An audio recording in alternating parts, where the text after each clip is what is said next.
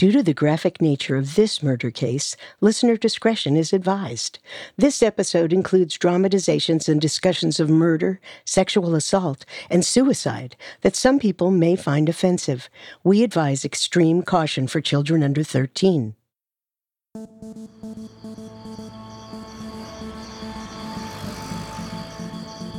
It was 5 in the morning on March 10th, 1963. The Bakersfield Police Station, about 115 miles north of Los Angeles, bustled with officers. This morning was particularly hectic as everyone reeled from the previous night's tragedy. Their attention was on one man, LAPD officer Karl Hettinger. The 28 year old cop sat slouched in an office chair. He was freshly cleaned up after enduring one of the most terrifying nights of his life. He had been witness to the murder of an officer, his own partner. Now he awaited the next in a long line of formal questioning. Karl replayed the events from several hours prior in his mind. He could still feel the cool air on his skin and smell the stench of onions. He heard the gunshot that laid his partner out flat. Karl's eyes squeezed shut. The terror was fresh as he recalled running for his life. Darkness enveloped him, ruptured only by the white hot flames of gunfire. The crack of those weapons still echoed in his ears, and he was certain he heard two different types of gunfire. But as he tightened his focus on these details, he lost his grasp of others. He knew he'd heard two guns, but their exact timing was hazy. Sometimes he thought they'd fired off simultaneously, but other times he thought they might have fired one after the other. But these details mattered, so Karl tuned out the background clamor and concerned glances. He strained to maintain focus. The events of that night were his story to tell. If he couldn't get it straight, justice could slip through the cracks, and his partner's killer might go free.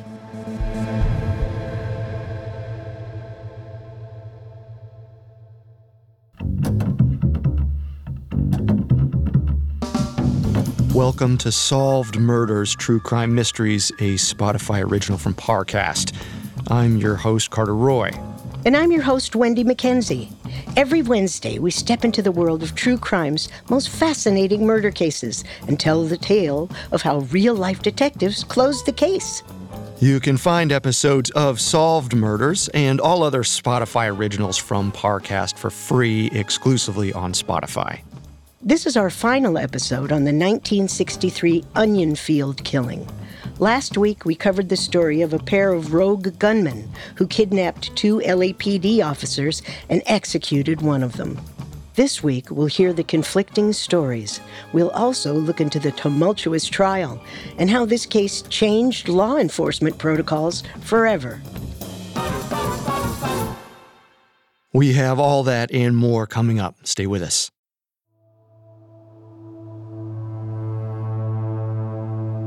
Seven hours had passed since officers Karl Hettinger and Ian Campbell were kidnapped in Hollywood, and only five hours since the kidnappers had executed Ian.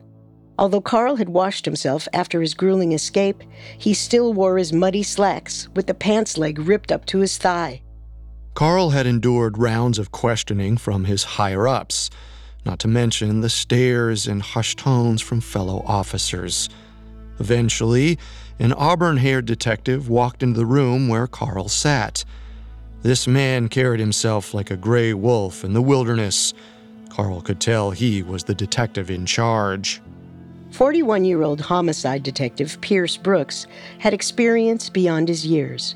Brooks had hunted serial killers, sent men to death row, and possessed a level of dedication to the job that bordered on obsession. He was a hunter both in occupation and in spirit. Good morning, Officer Hettinger. I'm Detective Brooks. As I'm sure you know, I'm here to talk to you about last night. You need anything before we begin? I'm okay. Thank you. I already called my wife, just hoping to get home soon. I'll try not to take up too much of your time. First, I want to discuss the suspects. So, you know, we already got Greg in cuffs, but Jimmy's still out there. I'm hoping you can tell me what you know about them. Jimmy is on the younger side. I remember he seemed nervous when we pulled him over. He surrendered as soon as he stepped out of the car, put his hands up and everything. But my gun wasn't even drawn. As time went on, he seemed to get angry toward his partner. Tell me about Greg. Uh, Greg raised flags from the beginning, everything from the look in his eyes to his apparent fearlessness. He showed no fear the entire time. Even right before he shot Ian, out there in that onion field, he said something about the little Lindbergh law. Said it in a way like he always knew he was going to say it, like he'd known all along what would happen. Let's go back to the standoff in Hollywood for a minute. Greg had Ian at gunpoint, and Jimmy's hands were in the air. Then, if I understand correctly, you surrendered your weapon? I, I did. Why, you'd think it was the wrong call? I can't say for certain. I wasn't there. It was your judgment call. It wasn't my judgment. I didn't know what to do. I, I froze, if I'm being honest.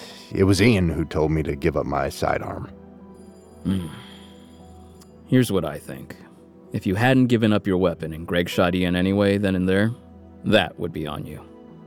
I suppose. Now, Karl, I've got some more questions for you, but first I need to tell you something, and you might not like hearing it. Go ahead. They haven't done a full autopsy yet, but we think that when Greg shot Ian in the face, it didn't hit anything vital. So, you're saying. I'm saying that we believe the first shot didn't kill him, but any one of those four bullets to the chest could have. Karl, I need you to tell me who fired those chest shots. I saw Ian go down after that first shot. I turned and ran. Jimmy shouted something, then the shooting started again. I looked back and saw the flash of gunfire. In the dark, I tried to make out the bullet trails. I believe Greg shot at me and Jimmy fired into Ian's body. Did they shoot at the same time or one after the other? I, I think at the same time. And you're positive that Jimmy shot Ian on the ground? I think so. Enough to testify in court? If I need to. Thank you, Karl. That's all I need. I hope you get home soon. Karl hunched over and clasped his hands between his knees. In his calloused palms, he could still feel the handle of his sidearm as he offered it to Jimmy. A few hours later, a police car pulled up outside the station. The officer stepped out and opened the rear door. A scrawny, blue eyed man emerged. The man's wrists were bound in handcuffs. He tossed his hair aside and grinned. 30 year old Greg Powell had agreed to speak, but only to the quote, big detective, which referred to the chief deputy who accompanied him to the station. In fact, in the time since his arrest, he hadn't stopped talking to the chief about last night's events. Now it was Brooks's turn to question Greg. So it was decided the interrogation would take place in LA. Brooks knew he needed to earn Greg's trust, so he did a little extra research in preparation. When Brooks entered the interrogation room to question Greg, he carried Greg's file in one arm and Jimmy's in the other. Greg leaned back in his chair without concern. Before we begin, I want you to know that you can ask for an attorney at any time. Uh, that's all right. Like I said, I trust you. Okay. Now, I understand you were caught up in quite the mess last night. Uh, can you start by telling me about your friend? Jimmy? Oh, he's a madman. Trigger happy. Look at the trouble he's got me in. I hope you guys find him. He killed that cop, you know. Which cop? The one in the onion field. He took those boys hostage and drove us all out there. I kept saying we should turn back, but he wouldn't listen. Once we were all alone in that field, he shot that officer square in the face. Slow down, son. Tell me, was there any more shooting after that? Oh, you bet. Once the other guy ran, Jimmy shot after him too, and shot the one on the ground a few more times. Just kept pulling the trigger. I wasn't going to hang around, so I ran too, back the way we came. So Jimmy fired all the shots? Yes, sir. It's good you're telling me this. I want to help you, son. Let's go back a little. How did you meet Jimmy? Through a friend. I don't know him that well. I wish I hadn't asked him to drive to the bar that night. What's that for? Oh, I use a tape recorder to help me remember things. Wouldn't want Jimmy getting some other story out there. Is that okay with you? Sure is. I'm telling nothing but the truth. Brooks wasn't entirely fibbing. He'd recorded parts of Greg's story to keep track of the contradictions between Karl's version as well as Jimmy's, if and when they caught him. In addition, Greg's story countered his extensive record. Between the ages of 16 and 29, Greg had only spent three years outside of prison. Practically his entire adult life was on file. Brooks knew all about Greg before he'd even met him. He knew that Greg was hopeless. He was exactly the type of man Brooks wanted to take down. Greg's story was also undermined by the information in Jimmy's file. The pair's short but telling history was all right there. They were wanted on suspicion of several armed robberies from the previous week. For now, Brooks kept his focus on Greg. He was curious about the things Greg said before he pulled the trigger on Ian. You ever heard of the Little Lindbergh Law? Brooks wasn't sure what that piece of legislation had to do with anything. While in the interrogation room, he prodded Greg. One last thing, Greg. Do you know what the Little Lindbergh Law is? Can't say I do. You've never heard of it? I think I can figure it out. Charles Lindbergh's son was kidnapped and killed back in the 30s. They wrote some new law after that because they always write new laws when it's famous people involved. Now they gas kidnappers. I appreciate you telling me that. Well, I'd better let you get some rest. See you soon, son. As Brooks walked back to his office, he had a much clearer picture of Greg's recklessness. Greg was correct that the Federal Kidnapping Act, also known as the Little Lindbergh Law, qualified the crime of kidnapping for capital punishment. But this was true only in some states, including California, and only if the kidnapper caused great bodily harm to their victim. Greg probably killed Ian because he thought he'd face the death penalty. Because Greg misunderstood the law, Ian Campbell died in the onion field. To make it all worse, Greg had taunted Ian. He wanted to see the hope drain from Ian's eyes. So Brooks didn't want Greg to see the outside world ever again. It wouldn't be until Monday that the press would release the breaking story on Officer Campbell's murder, with headlines running mugshots of Greg as well as the still at large Jimmy Smith. But word had already gotten out that Jimmy was the most wanted man in all of California. Sometime later, after rounds of questioning, retelling, and some bureaucratic formalities, Karl finally went home. When his very pregnant wife asked him how he was doing, he politely smiled and declined to say much. He climbed into bed where he tossed and turned all night. Meanwhile, Detective Brooks climbed into his own bed after a 20 hour workday, but at 10 p.m., his phone rang.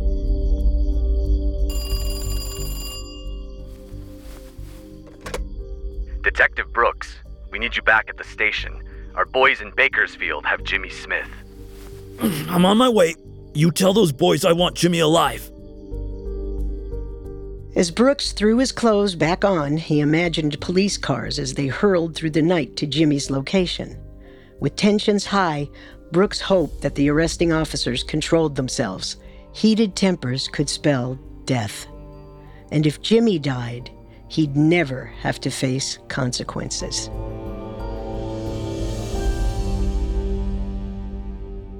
Up next, Jimmy Smith faces the music. Love. It's been the subject of poems, novels, music, and film. It's also been the driving force behind some of the most horrendous crimes in history. Hi, I'm Vanessa Richardson. Join me for season two of Criminal Couples and meet the lovers who took their passion to perilous lengths featuring standout episodes from female criminals, serial killers, solved murders, and crimes of passion. This season of Criminal Couples gets to the heart of what makes two turn to a life of murderous crime.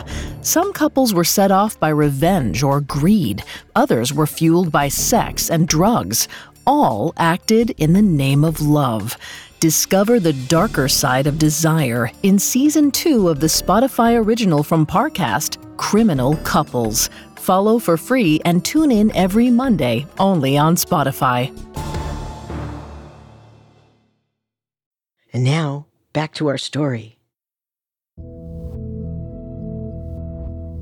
On March 10, 1963, the investigation into the murder of Officer Ian Campbell ran full steam ahead.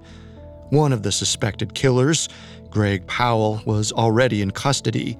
He'd pinned the blame entirely on his partner, Jimmy Smith, who was still at large.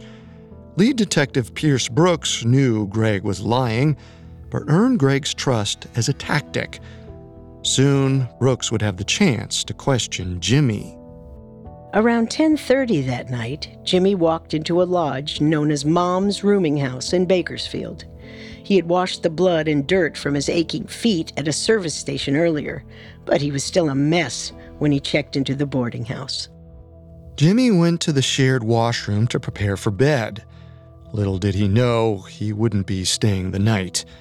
Ten minutes after he checked in, the police received an anonymous tip on his location. Soon, the law closed in on Mom's rooming house. The door to the washroom crashed open. A small army of officers flooded inside and threw Jimmy to the floor. Jimmy, always quick to surrender, held out his empty hands, but the cops taunted him. They begged him to give them an excuse to kill him. Don't shoot me, I'm not resisting! The seconds dragged on. Jimmy couldn't tell if he was dead or not. Then he heard the metal clink of handcuffs. At least for that moment, he knew he'd live. The cops ransacked his room. One of them discovered a police sidearm.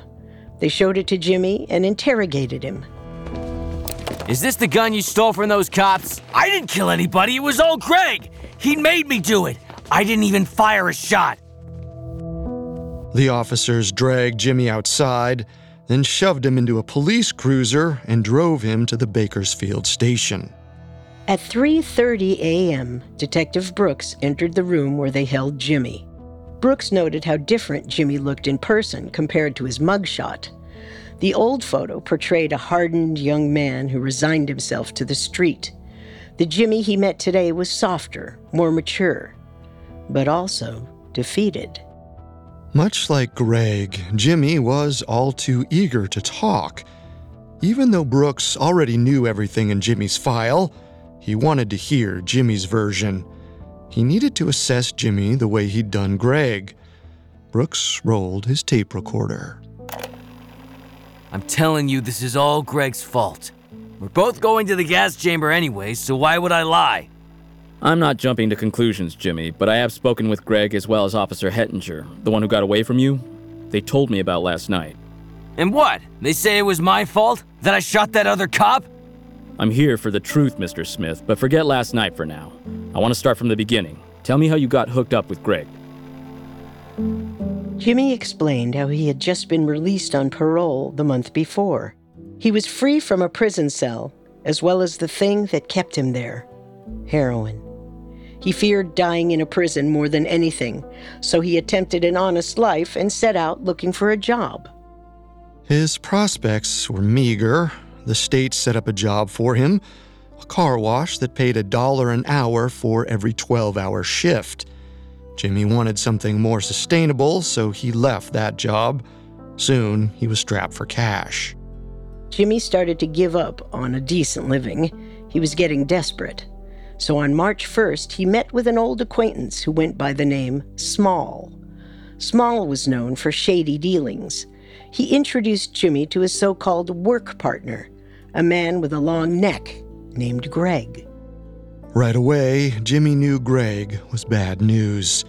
He'd known guys like Greg all his life guys who stole a couple purses, then bragged as though they'd robbed a bank. Still, Determined to survive and stay out of prison, Jimmy went along when Greg invited him and Small for a drive. For the next eight days, Jimmy, Greg, and Small committed a string of robberies. But soon, Jimmy wanted to ditch Greg. He He began to realize that Greg was capable of darker deeds. It was only a matter of time before Greg put Jimmy in real danger. But Jimmy needed money, so he promised himself he'd make just one more robbery with Greg, then be finished with him. That brought them to the evening of March 9th, 1963. And yet, Brooks thought, Jimmy didn't walk away. Not to mention, although Jimmy brushed over it, Brooks already knew that Jimmy was the driver on four armed robberies he'd pulled with Greg. No one accidentally pulls four armed robberies over a week. Brooks saw Jimmy as a follower, and maybe even a coward. Jimmy stuck with Greg all the way to the onion field. Brooks had yet to hear Jimmy's version of that night. He believed Karl's story and knew Greg was a liar. Now, he needed to see how Jimmy's claims fit in. Did you know there would be gunfire at the onion field? No, I didn't think Greg would actually shoot. He once told me, if you ever shoot a cop, save a bullet for yourself. What did you think would happen then? I. I don't know. All I could think was that I never wanted to see Greg again. When it was all over. Whatever it was. So tell me, what did happen? After Greg shot the first guy in the face, he shot after the other one. He emptied a gun at him, but that guy ran. Seemed like he got away. It was dark though. Were those the only shots fired? Yeah. And what happened next? How did you and Greg get separated? Greg wanted to go after the cop who got away. I lied and said I was gonna drive back to the road and grab him there. Greg believed me, so I got in the car and just drove away. Eventually, I ditched the car and walked. Brooks left Jimmy in the interrogation room. As he made his way down the hall, he tried to piece together Jimmy's motive. Jimmy had said he believed he would get the death penalty no matter what, but in his story, he never mentioned the shots to Ian's chest. Brooks sensed that Jimmy was his own worst enemy. That night, Karl Hettinger showed up at the station for roll call. He wanted to prove that he was fully recovered and ready to return to work. So he went out with a new partner, ready to make a difference again. Nice to have you along, Officer Hettinger. Nice to be along. See that truck at the light? Looks like the boosted ride that went on over the radio. Let's stop him.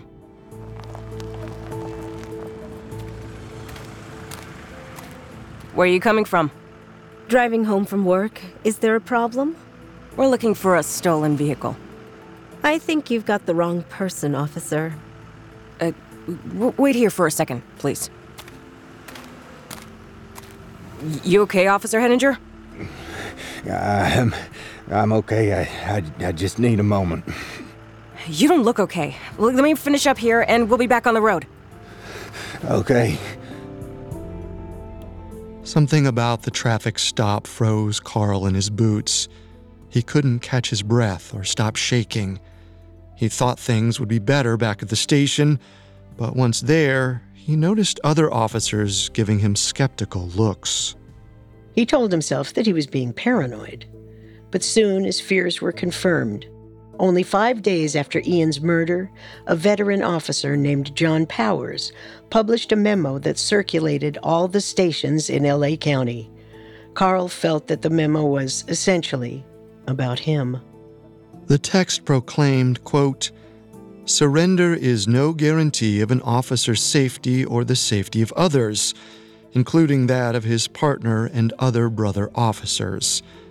It seemed like a heated reaction to Ian's unfair death and denounced Karl's surrender of his sidearm.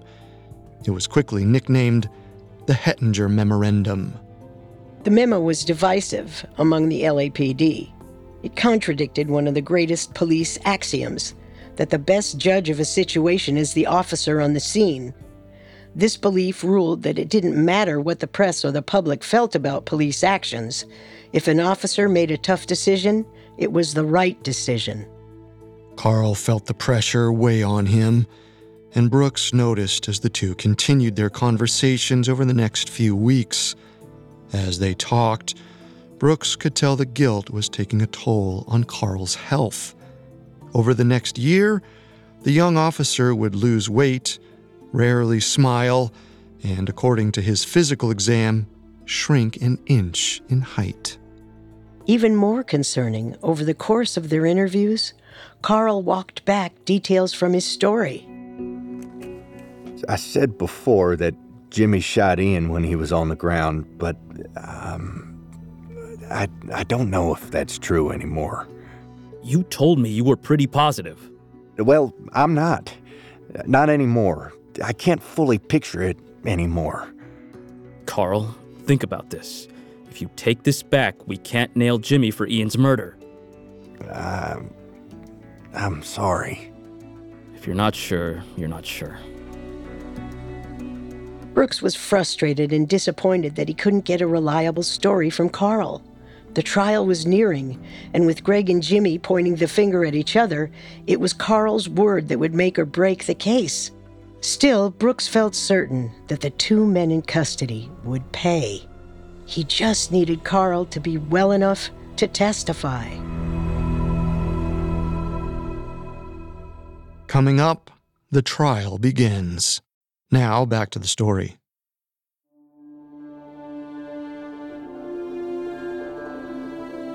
Greg Powell and Jimmy Smith were in custody for killing Officer Ian Campbell. As the two men blamed each other for the murder, the case headed into trial. The only other witness, Officer Karl Hettinger, had started to crumble under the stress and accusations leveled at him for failing to prevent Ian's death. Despite their animosity, Greg and Jimmy were being tried together. The trial began in July. Later that month, Karl was called to the stand to testify about what he saw on the night of March 9th. Karl recounted his perspective of the standoff in Hollywood, the long drive, Ian's execution, and his escape. When pressed during the cross examination by the defense attorney, Karl said he didn't know who shot Ian's body on the ground. You had previously identified Jimmy Lee Smith as the one who shot Officer Campbell. What led you to believe that Mr. Smith fired those shots? While I was running and I looked back, I thought I saw Jimmy standing over Ian. But that was an assumption. Uh, you didn't see it, did you? No, sir. I did not see it. When this case is over and you go back to work, what will your duties be? I will be driving for the police chief. You will not be out in the field any longer? Is your competency under examination? No, sir. I'm just following orders. The courtroom shifted uncomfortably when the defense attorney questioned Karl's competence, and the prosecution's side deflated. Hopes for a quick trial and easy verdict went down the drain now that their only witness officially retracted his initial statement. Brooks became unsure whether any of the men even knew who fired those kill shots. It was like each convinced themselves of their individual stories. He feared that justice would be hard to come by. As the trial crawled along, Karl split his time between court, work, and home. He missed the birth of his first child, Laura, due to his duties with the trial. He remembered what Ian had said to him on that fateful night before they ever encountered Greg and Jimmy. It's unlike anything you've ever experienced. Don't let anything keep you from being there. Karl couldn't even relax at home. After a newspaper printed his home address, he began to receive letters from people angry with him. Some called him a coward. He tried to ignore them, but some went as far as to threaten his family. Everything, especially the trial, wore Karl down. Every day, Jimmy and Greg's defense attorneys poked holes in his story. Soon, Karl became a shell of his former self. He at least wouldn't have to listen to the defense much longer. On September 4th, Greg and Jimmy were both found guilty of first degree murder. Eight days later, the jury dealt them the death penalty. As they slunk back to their cells, Karl felt relieved for the first time in a while. Ian had finally received justice, and Karl was free to put this nightmare behind him, or so he hoped. For the next several years, Karl drove the police chief. It was a quiet job, but he found that sometimes it was still too much for him. His personal life hadn't improved much either. He refused to talk about his feelings with his wife or his friends. At night, he suffered from nightmares about that fateful night. To make matters worse, Karl had to face the consequences of transgressions that occurred in the years after the trial as he was dealing with all the trauma. In May of 1966, over three years after the Onion Field killing, the LAPD Internal Affairs Office summoned Karl for a meeting. After he waited outside the meeting room for a while, one of the IA investigators called him in. One of the investigators was an old friend who knew about the situation at hand and wanted to help Karl. Karl, me and you were partners before. We're friends, right? Right. So you can tell me, how long have you been shoplifting? Just a few times. I always left money on the counter. But you kept doing it, Karl. You earn a salary. If you're having problems, why didn't you come talk to us about it? I just made a mistake, that's all. Later that day, Karl had a meeting with the head of Internal Affairs. He was ready to lie and claim it was all a misunderstanding.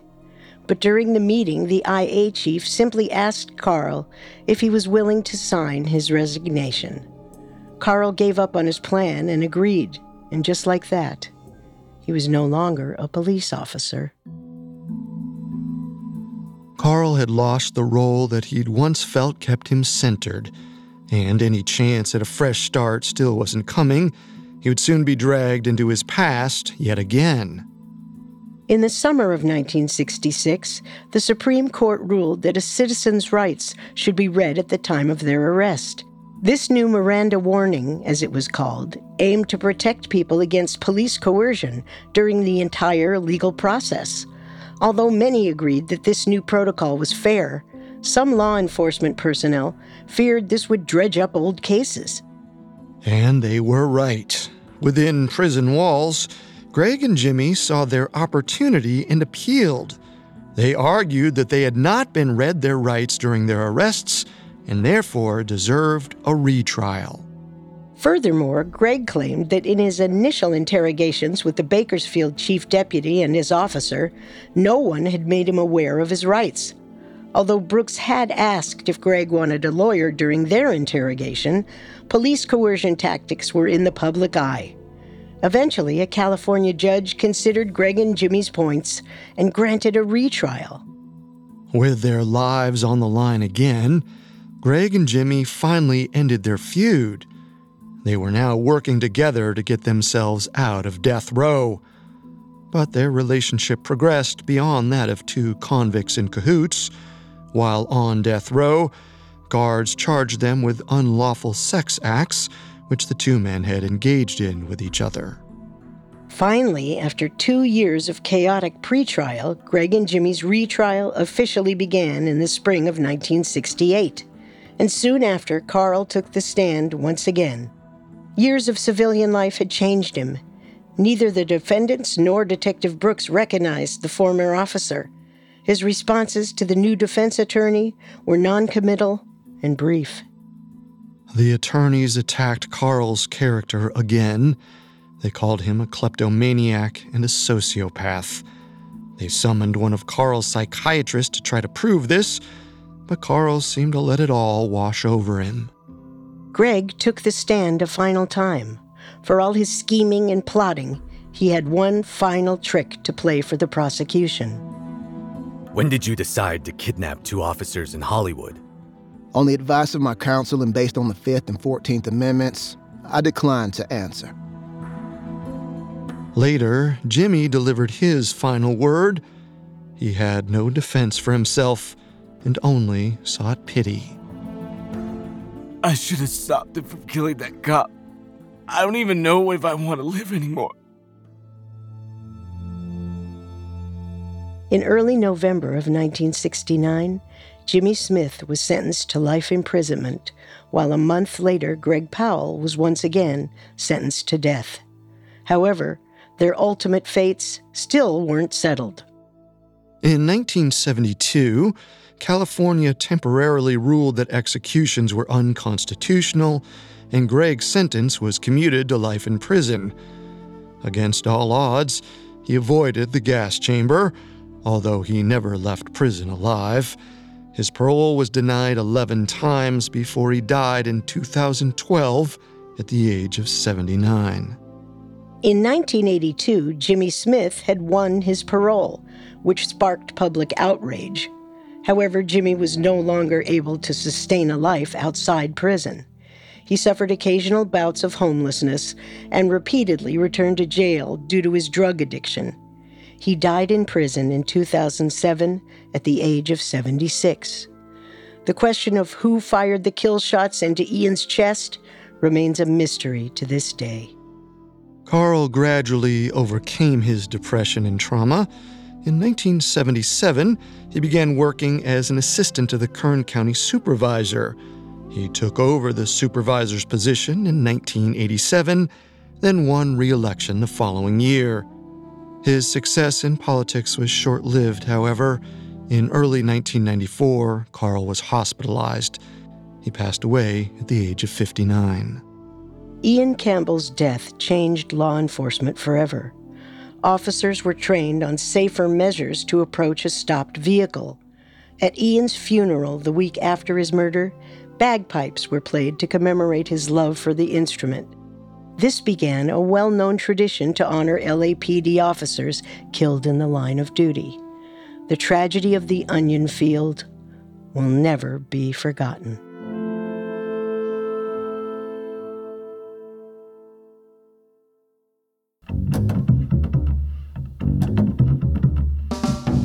Thanks again for tuning in to Solved Murders. We will be back next Wednesday with a new episode. For more information on this case, amongst the many sources we used, we found The Onion Field by Joseph Wambaugh extremely helpful to our research. You can find all episodes of Solved Murders and all other Spotify originals from Parcast for free on Spotify. We'll see you next time. If we live till next time. Solve Murders True Crime Mysteries is a Spotify original from Parcast. It is executive produced by Max Cutler. Sound design by Michael Langsner, with production assistance by Ron Shapiro, Trent Williamson, Carly Madden, and Travis Clark. This episode of Solve Murders was written by Daniel William Gonzalez, with writing assistance by Sarah Batchelor and Giles Hofseth. Fact checking by Adriana Romero and research by Mickey Taylor. The amazing cast of voice actors includes Tom Bauer, Kai Jordan, Brian Kim, Melissa Medina, Julian Smith, Laith Walschlager, and Jen Wong. Solved Murder stars Wendy McKenzie and Carter Roy.